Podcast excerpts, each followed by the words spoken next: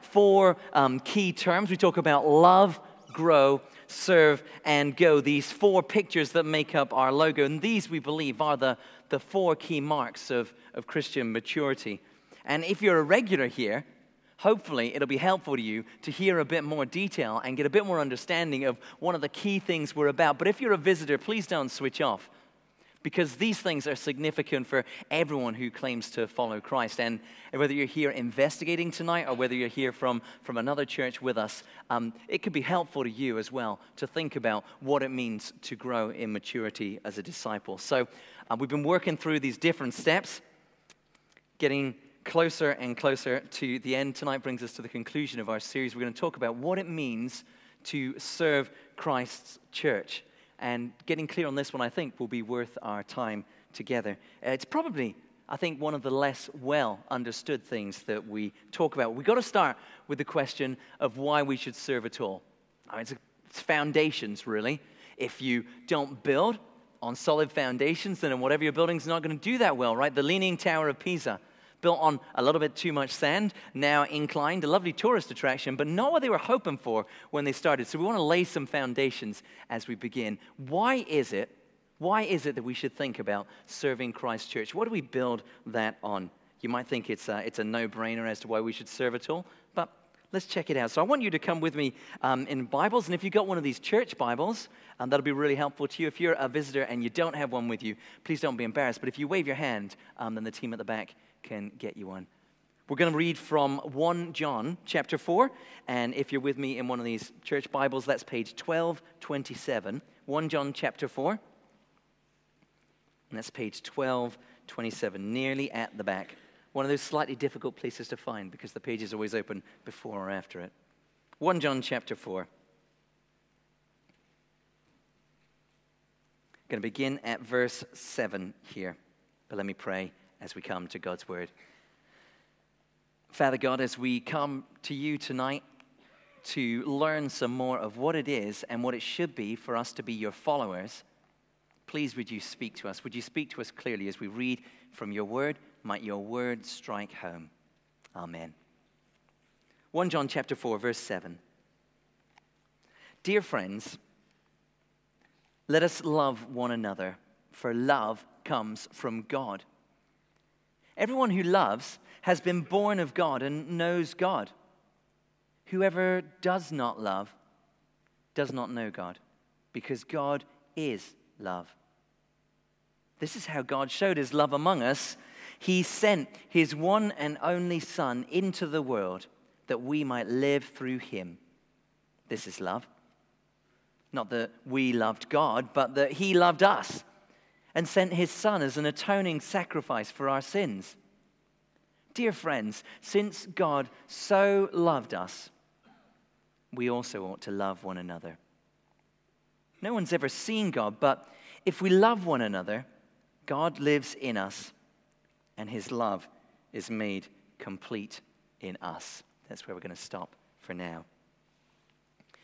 Why is it that we should serve Christ's church? Well, the foundation that we build this on is on the way God first loved and served us, sending his son, like it said there, as an atoning sacrifice for our sins. Actually, if you looked in this same letter, just a few verses earlier, John writes in 1 John 3:16, this is how we know what love is. In the first place, this is how we know Jesus Christ laid down his life for us.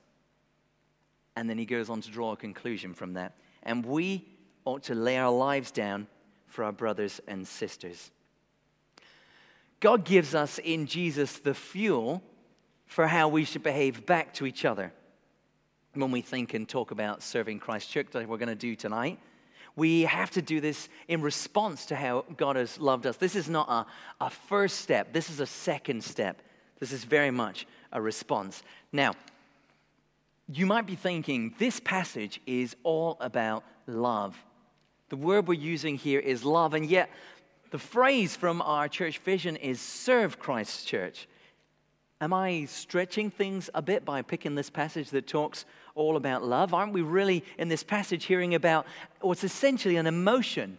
Aren't we hearing about a, a, a feeling, a tenderness towards one another that we should have? You might be thinking the main point of all this love talk is, in fact, that we should be sitting down around a cozy table with one another with a candle in the middle, perhaps some light music in the background, staring meaningfully into each other's eyes and exchanging some hushed words. Is, is that what it means to love one another? Some of you are quite excited about that idea. Um, that's not at all what I think John has in mind when he writes these words. Love, um, this biblical love, is very, very practical indeed. Uh, think back to the passage we, met, we, we, we read, right? How did God show his love for us? Did he show his love for us by thinking nice thoughts in our direction? Did he show his love to us with, with a nice warm hug? Did he sing us a song perhaps? Well, actually, Zephaniah 3:17 does say that the Lord rejoices over us with singing. So perhaps we do get a song, but here in 1 John we're told this is how we know what love is. Jesus died for us. That's how we know.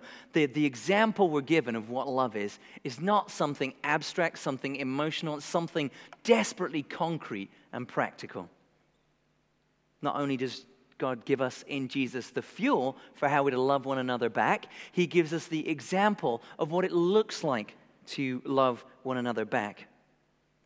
When we think and talk about serving Christ's church, uh, we have to imagine and envision what this is based on Jesus' example of serving us. So, this is what it means when we talk about serving Christ's church. It means laying our lives down for each other. John puts it this way in, in 1 John 3:18, "Dear children, let us not love with words or speech." I don't think he means say nasty things to each other. I think he means that's not all of it. Let us not love with words or speech, but with actions and in truth. When God loves us, he acts. When we say we love one another, if we do love one another, we, we act. That's how we can tell that God loves us, is that he acted. It's how we should be able to tell whether we love one another, is whether we act. But John goes one step further in his letter. This isn't just how we can tell whether we really love one another says this is how we can know we belong to the truth. This is how we set our hearts at rest in his presence. That's 319. Uh, 1 John 3:14 says the same thing. We know we've passed from death to life because we love each other. Anyone who does not love remains in death. That's pretty black and white, isn't it? There's not a lot of wiggle room left to us in this. So why does serve Christ's church belong in one of our four key marks of maturity, our four things that define what it actually is to follow Jesus? Because whether we love one another shows whether or not we love God. It's a big deal. It's a big deal. It shows whether we've actually been served by Jesus in his death. So we have to serve practically love. We have to love in response. But there are degrees to this thing, aren't there? I mean, I could, for example, I could make you a cup of coffee. And there's no question if I made you a nice cup of coffee that I would have served you. I, I quite like that service, actually. I'm very, very glad to receive it, indeed. But at the same time, it doesn't cost us very much. I got a dead one. Sorry. Or have we lost everything? Okay. Accidentally pulled my head off. Forgotten I'm wired through. Now I'm stuck. Hang on. Levels of love and service, okay? At the, at the shallow end, I could make you a cup of coffee. Um, doesn't cost us that much, but it's real love demonstrated to one another. But then at the other end of the spectrum, imagine, imagine somebody walked in tonight intent on killing Christians, okay? Imagine somebody walks in with a gun and I rush them. I get between them and you. I take the six shots they had. Unlikely perhaps here, but not in many places around the world. In many places around the world, this is what they face. Now, I'm not suggesting I'm that sort of hero. I'm not that sort of hero, but you can see there's a different degree of love involved. There's a different price tag on that one. So we can lay our lives down to different degrees. Why do I make that point? Because how much we love reflects our faith. The way we love and serve others is like a, like a barometer for us, an internal measure of where we are in our faith. 2 Thessalonians 1 3, Paul writes to a young church. Uh, he says, We ought always to thank God for you, brothers and sisters, and rightly so. Listen to what he says next. Because your faith is growing more and more, and the love you all have for one another is increasing. Faith is growing, and the love for each other is increasing. They grow together. Growing faith is growing love. So if you want to measure where your faith is at, you can look at how it is that you love and serve others. I wonder for you, I wonder what the high watermark is of your service for others. I take just a moment now to think about that. What do you think is the most costly thing that you have done to serve somebody else? Just take a moment and try and get something in mind. Okay, maybe not the, the biggest thing ever, but something you can remember recently.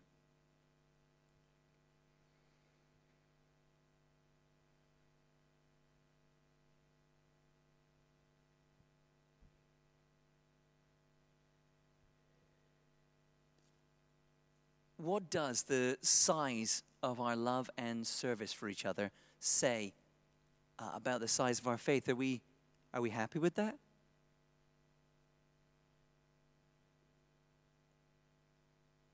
Now, one objection you might have when you hear about serving Christ's church as one of the marks of Christian maturity, one thing that can feel a little icky and uncomfortable about that is the way it privileges us here in this room over the wider world outside our doors. Now, why should there be a special place for serving Christ's church, I wonder? Surely the Christian thing is to love your neighbor, isn't it? And the point is that your neighbor is everyone. You know, the Good Samaritan and all that. So, why do we say a key mark of following Jesus is whether we love and serve Christ's church? Take a minute to unpick this for you. Um, Jesus gives us some insight. Come with me to Matthew 25. That's page 995 if you're in these Bibles. Matthew 25. Page 995.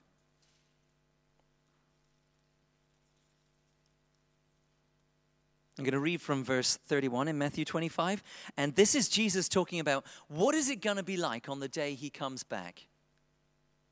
And here's what he says He says, verse 31 When the Son of Man comes in his glory and all the angels with him, he'll sit on his glorious throne all the nations will be gathered before him, and he'll separate the people one from another as a, sep- uh, a, shepherd separates the sheep from the goats. He'll, he'll put the sheep on his right and the goats on his left, and then the king will say to those on his right, Come, you who are blessed by my Father, take your inheritance. The kingdom prepared for you since the creation of the world. For I was hungry, and you gave me something to eat. I was thirsty, and you gave me something to drink. I was a stranger, and you invited me in. I needed clothes, and you clothed me. I was sick, and you looked after me. I was in prison, and you came to visit me. Then the righteous are going to answer him Lord, when did we see you hungry and feed you, or thirsty and give you something to drink? When did we see you a stranger and invite you in, or needing clothes and clothe you? When did we see you sick or in prison and go to visit you? And the king will reply, Truly, I tell you, whatever you did for one of the least of these brothers and sisters of mine, you did for me. Notice just how very, very practical all the things out were there, the way they serve. But what I really want you to see is how the righteous, how is it that those who are being given this kingdom, how is it that they have served Christ? How did they do it? Where was it? When was it that they were serving Christ? There it is in verse 40. When they did it, for one of the least of these brothers and sisters of mine, you did it for me. Brothers and sisters. Who does Jesus call his brothers and sisters? Those who know him, those who believe in him, those who the Father has adopted into his family. They're the ones he is not ashamed to call his brothers and sisters. What Jesus is saying here is when we serve the church in very practical ways, we are in fact serving him. Even though we don't see him, we're serving Christ himself. Even though we might not know it, whatever we do, for the least of his brothers and sisters, we have done for him. Do you, do you see that there in verse 40? That's, I think it's a little surprising, really. It's why we have a special place for serving the church. Because when we serve the church, in truth, we are serving Christ. And the Bible tells us again and again when we become a Christian that we are united with Christ. We're in Christ, is one of the ways it's described again and again. We're, we're joined into Him, we're made one with Him. It speaks often of the, the, the church as the body of Christ, His very body. Romans 12 5. In Christ, though many, we form one body 1 Corinthians 12 27. Now you are the body of Christ. Each one of you is a part of it. So if you wanted to serve Christ, you don't have to wait to heaven. You don't have to go up there where He is, seated with God.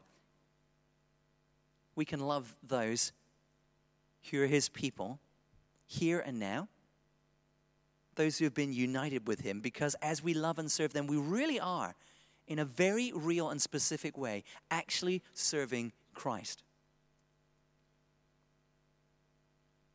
But get this this is true not just for the people in this room, but for every person who truly follows Christ all around the world. For every single one. For the guys on the far side of the world who are following Christ, for the guys down the street from us who are also following Christ. As we serve any true follower of Christ, it is actually directly serving Him. So when we talk about serving Christ Church, what we don't mean is joining a rota. We'd love you to join a rota, that'd be really helpful. But that's, that's not what we mean by serving Christ Church. We mean serving His capital C church throughout the world the one global body of all those who love and believe in him and so are actually united into him. We mean serving anyone that Jesus is not ashamed to call his brother or sister. I don't know about you, but when I think in these terms, I think it can be a little bit overwhelming, really. That's, that's kind of massive. Isn't it obvious there is so much more we could do simply to serve the people in this room in practical ways? Isn't it so much more obvious when you think about all of those who follow Christ all around the world? There is so much we could do. There are so many ways we could serve and help and love practically.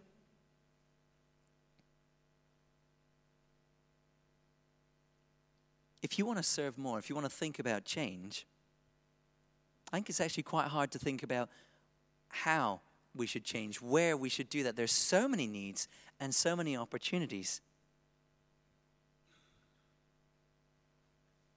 Do I need to open my eyes more to what's in the bulletin week by week? Requests for service, things needing our help? Well, certainly I need to do that. This is a big and busy church. We have a lot of things going on here, uh, a lot of things that would benefit from your service. Probably a hundred things which would love you to volunteer for them. But that's just really the very tip of the iceberg, isn't it? We're surrounded by opportunities for service, uh, which we so often look right past. Think about the ways you could have loved and served one another in this room even tonight. Aren't there a hundred ways you could have done that right here, right now? Then expand that to think about the ways you could have served any of those who follow Christ anywhere in the world in this last week. And it's pretty overwhelming. Too many needs, too many options. It's like trying to choose jam in Tesco's. Try to choose jam in Tesco's. It's like 130 kinds of jam. Do you want more fruit? Do you want no sugar? Do you want extra lumpy? Do you want extra jelly? Do you want extra cheap? Do you want extra expensive, extra sweet, extra sa- I don't know what I want. And so, so often we walk out with no jam. There's actually genuine psychological research showing this case. We can get overwhelmed by a set of options and actually reduces our ability to pick one and commit to it. I want us to turn to another passage. I know it's a lot of Bible, but that's good. Uh, another passage um, to help us not walk away without engaging anywhere. Come with me to Romans chapter 12. That's page 1139. Romans chapter 12. 1139.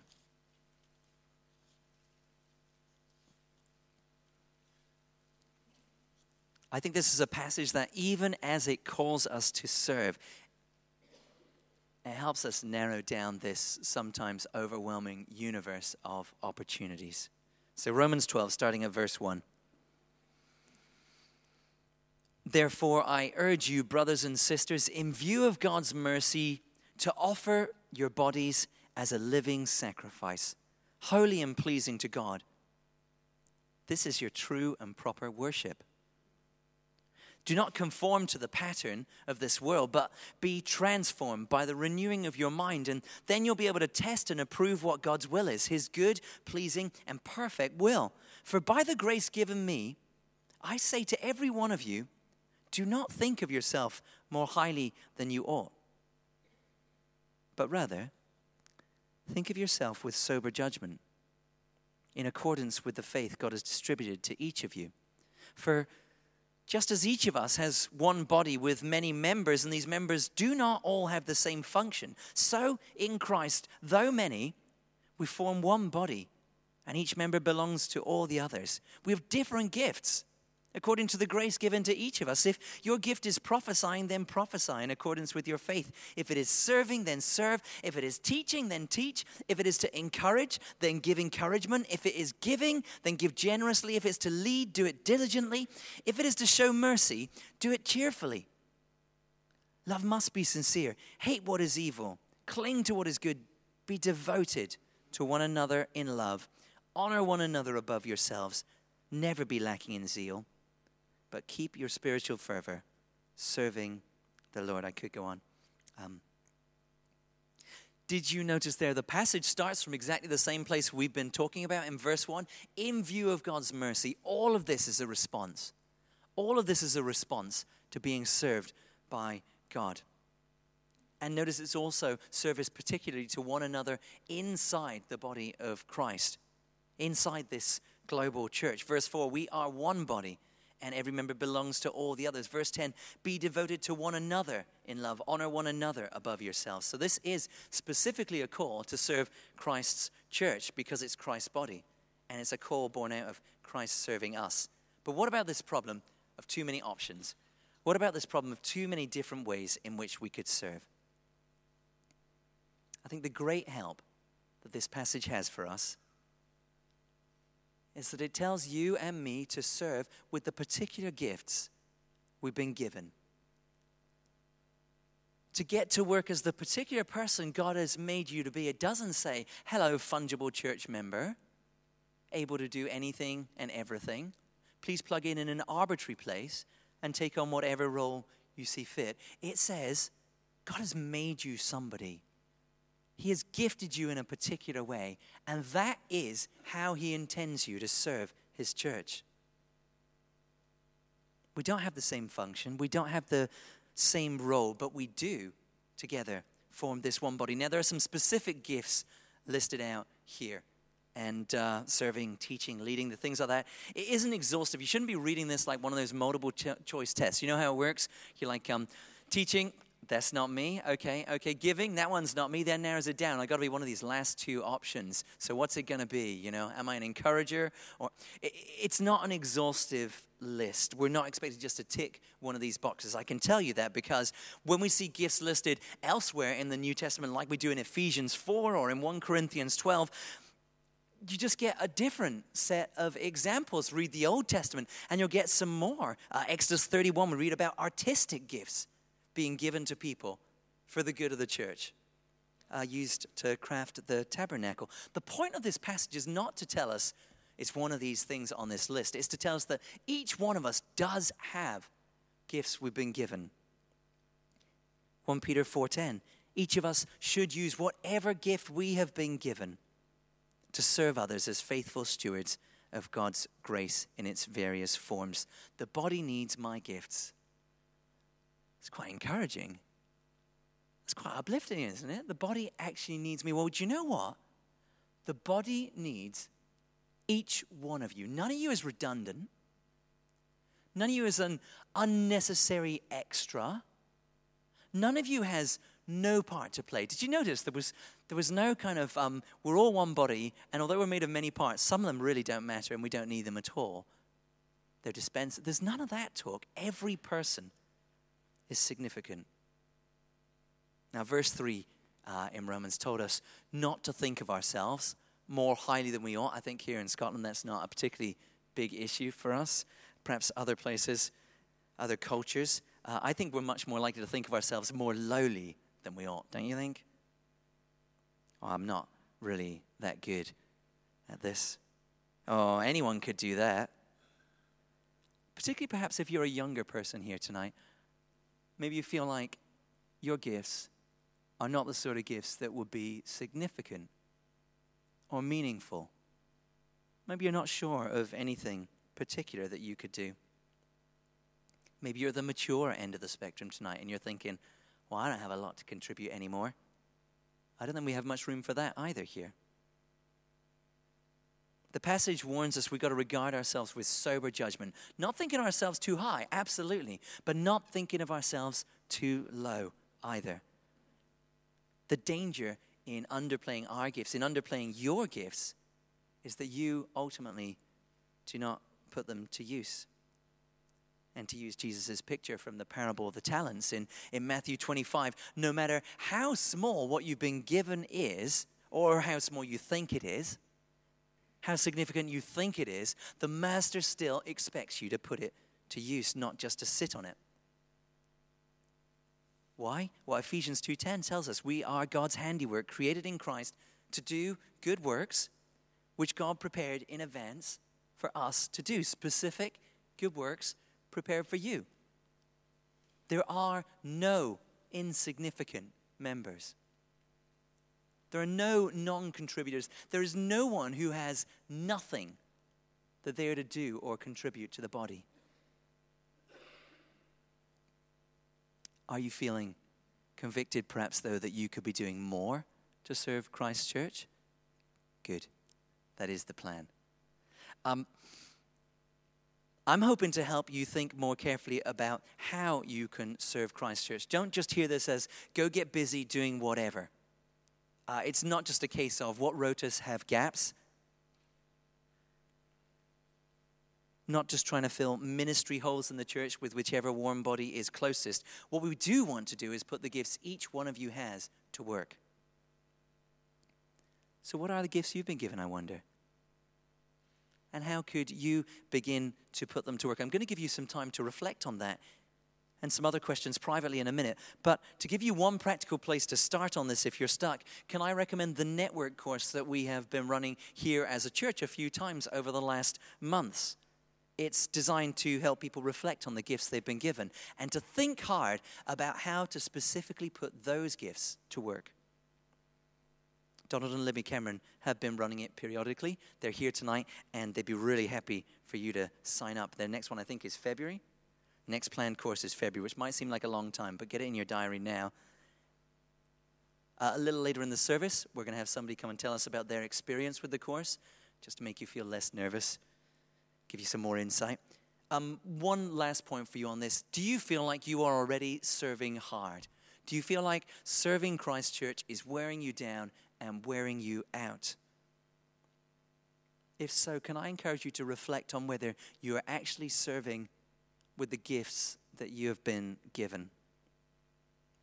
Or whether you just put your hand up one time a long time ago, ended up on a list somewhere, and now you feel like you're stuck forever. If that's you, I want to encourage you to consider stepping back.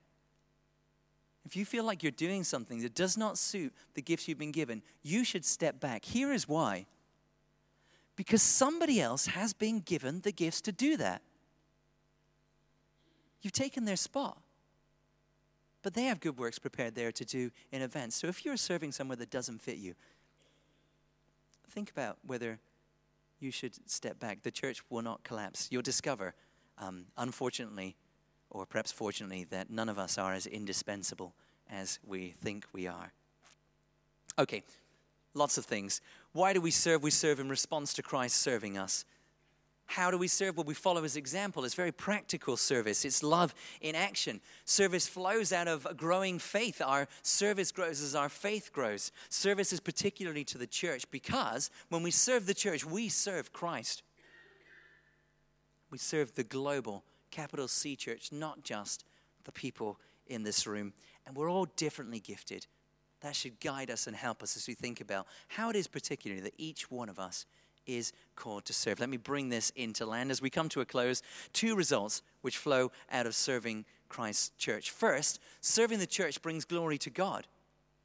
Think back to where we started this passage in 1 John. We read 1 John 4:12. It said, it spells out why you should serve. Serve, it says, so that the name of our Lord Jesus may be glorified in you find the same endpoint in 1 Peter 4:11 talks about using our different gifts. Uh, if anyone speaks, it says they should do it as one who speaks the words of God. If anyone serves, they should do it with the strength God provides. Why should we be using these gifts God has given us?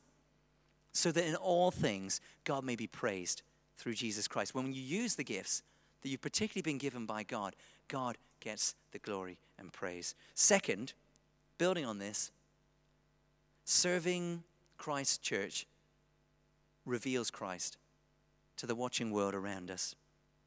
Back to 1 John again, we read this. 1 John 4:12. It's exactly what it means. He says, "No one has ever seen God, but if we love one another, God lives in us. His love is made complete in us. There's a sense in which Christ is made manifest, present, visible, tangible when we love one another. I think that's what Jesus means when he says in John 13 35, By this will everyone know that you're my disciples, if you love one another. When we serve Christ's church, with the gifts he's given, we bring glory to God and we reveal him to a watching world. So, that's why serving Christ's church is one of the crucial marks of what it means to be a mature follower of Jesus. I'm going to pray, and then uh, hopefully most of you ended up with a sheet. I'm Going to give you just a few minutes to work through some questions on that sheet just to help you think about this. Let's pray first, though. Father God,